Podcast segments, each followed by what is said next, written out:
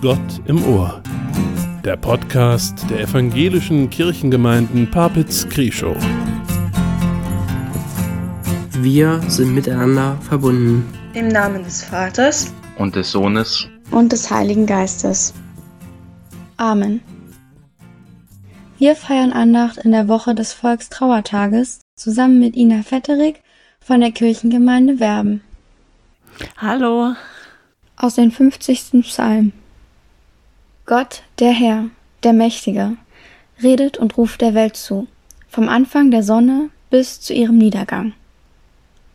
Aus Zion bricht an der schöne Glanz Gottes. Unser Gott kommt und schweiget nicht. Fressendes Feuer geht vor ihm her, und um ihn her ein mächtiges Wetter. Er ruft Himmel und Erde zu, dass er sein Volk richten wolle. Die Himmel werden seine Gerechtigkeit verkünden, denn Gott selbst ist Richter. Opfere Gott Dank und erfülle dem Höchsten deine Gelübde.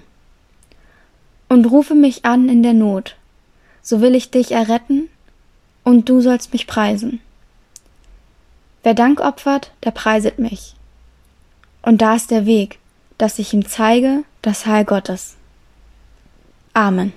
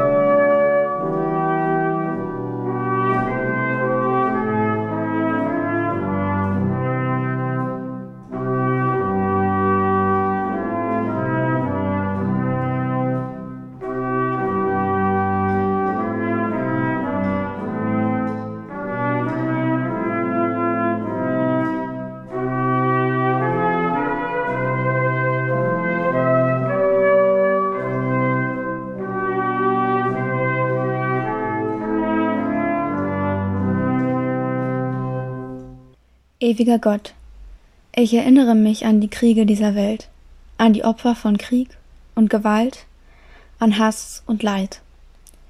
Gott, ich bringe diese Erinnerung mit und lege sie vor dich. Gott, wandle Hass in Versöhnung, Not und Freude, Schmerz und Ruhe. Gott, sei bei mir und meinen Geschwistern. Stehe uns bei mit deinem Geist. Lass uns deine Nähe erfahren, lass uns dein Wort hören, lass uns deine Liebe spüren, damit wir lieben lernen.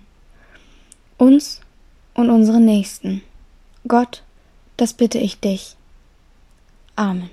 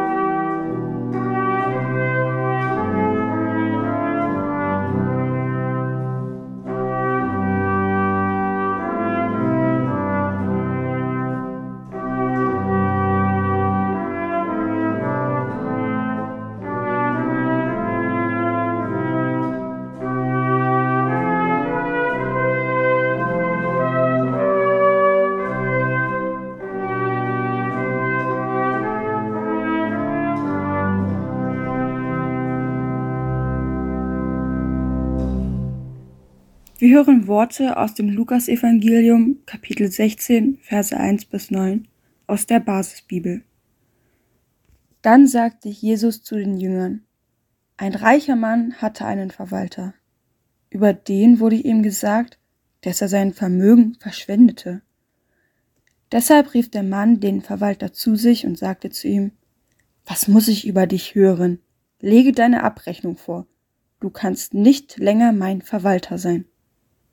Da überlegte der Verwalter, was soll ich nun tun?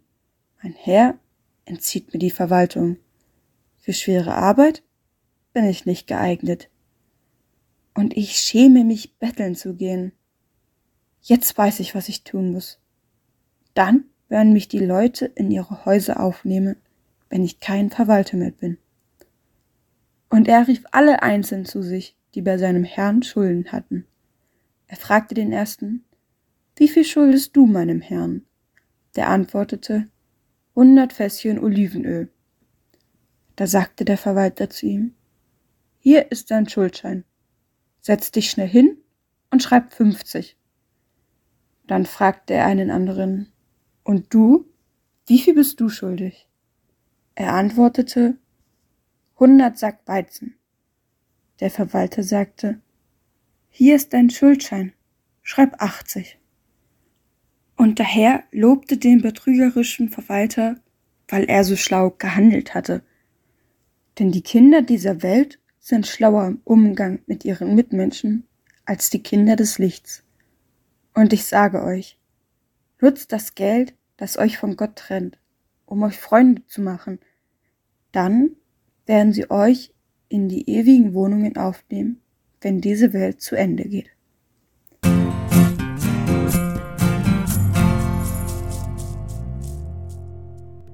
Jesus und seine Jünger sind auf dem Weg. Sie laufen durch Galiläa in Richtung Jerusalem. Auf ihrem Weg kommen sie immer wieder an Ländereien vorbei. Und im Gespräch mit den Menschen erfahren sie.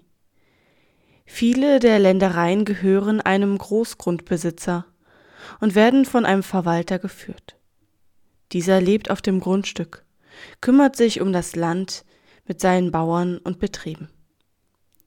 Unterwegs begegnen der Reisegruppe viele Menschen, denen Jesus von Gott erzählt. Immer wieder nutzt er dafür Geschichten, in denen er beschreibt, wie Gott und Gottes Reich sind.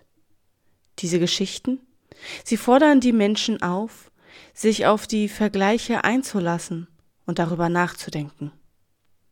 Durch diese Vergleiche versucht Jesus, den Menschen Gott näher zu bringen und sein Handeln verständlich zu machen.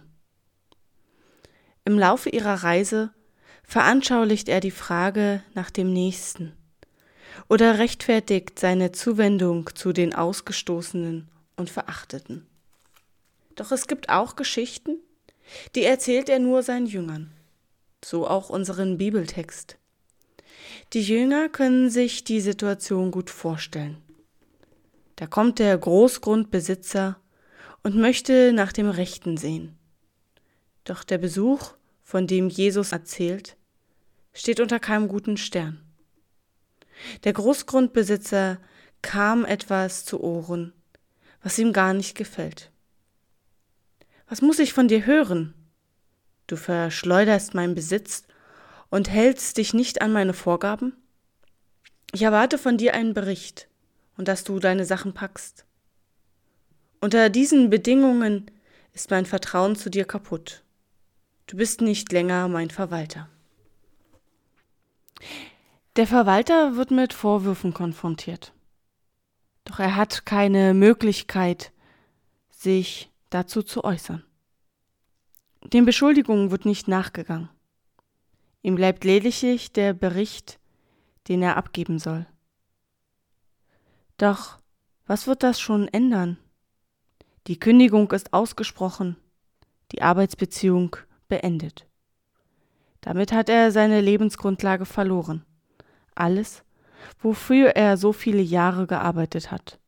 Von heute auf morgen ist alles weg. Der Verwalter nutzt die Zeit, die ihm bleibt, und überlegt sich, wie es weitergeht. Er schaut sich die Situation an. in der er sich befindet. Er meckert nicht über andere. Er versucht nicht, mit dem Großgrundbesitzer zu reden. Vermutlich weiß er, dass das nichts ändern wird. Er ergibt sich auch nicht einfach seinem Schicksal. Der Verwalter nimmt seine Realität an. Er schaut auf seine Ressourcen. Für schwere Arbeit ist er nicht gemacht, und betteln möchte er auch nicht. Bloß nicht unter Wert verkaufen. So versucht er, sich Unterstützung durch die Pächter oder Großhändler der Länderei zu sichern. Er versucht, für seine eigene Zukunft vorzusorgen, indem er den anderen die Sorgen um ihr Auskommen reduziert. Der Verwalter erließ den Pächtern und Großhändlern einen Teil ihrer Schuld.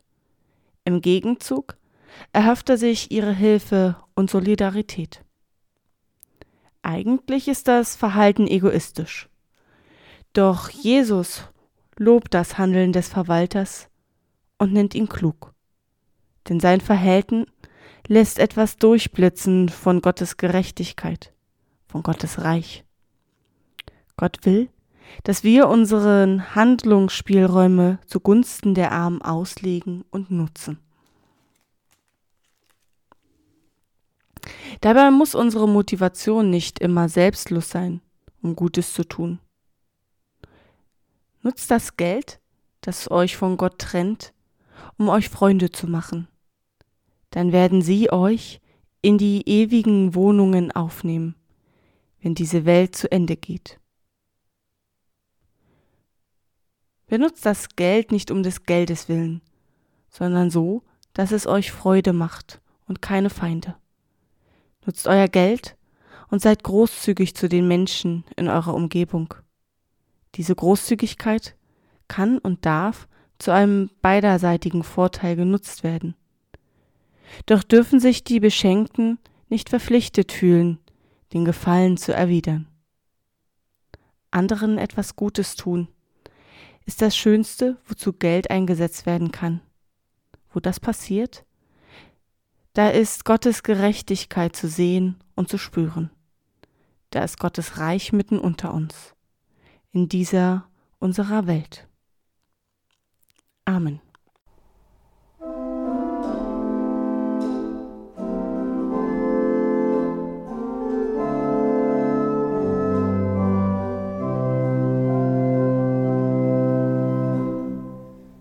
Damit wollen wir uns für diese Woche von euch verabschieden.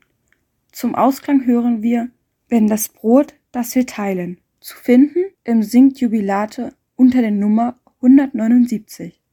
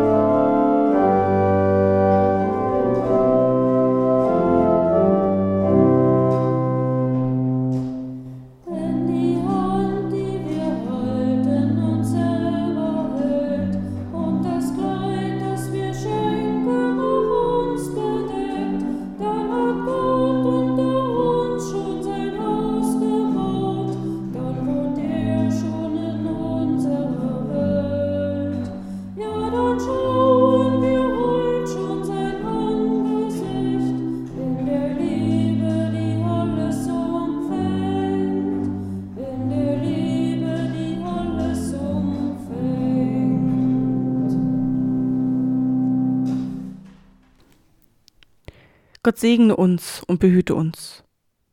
Gott lasse sein Angesicht leuchten über uns und sei uns gnädig. Gott erhebe sein Angesicht auf uns und schenke uns Frieden. Amen.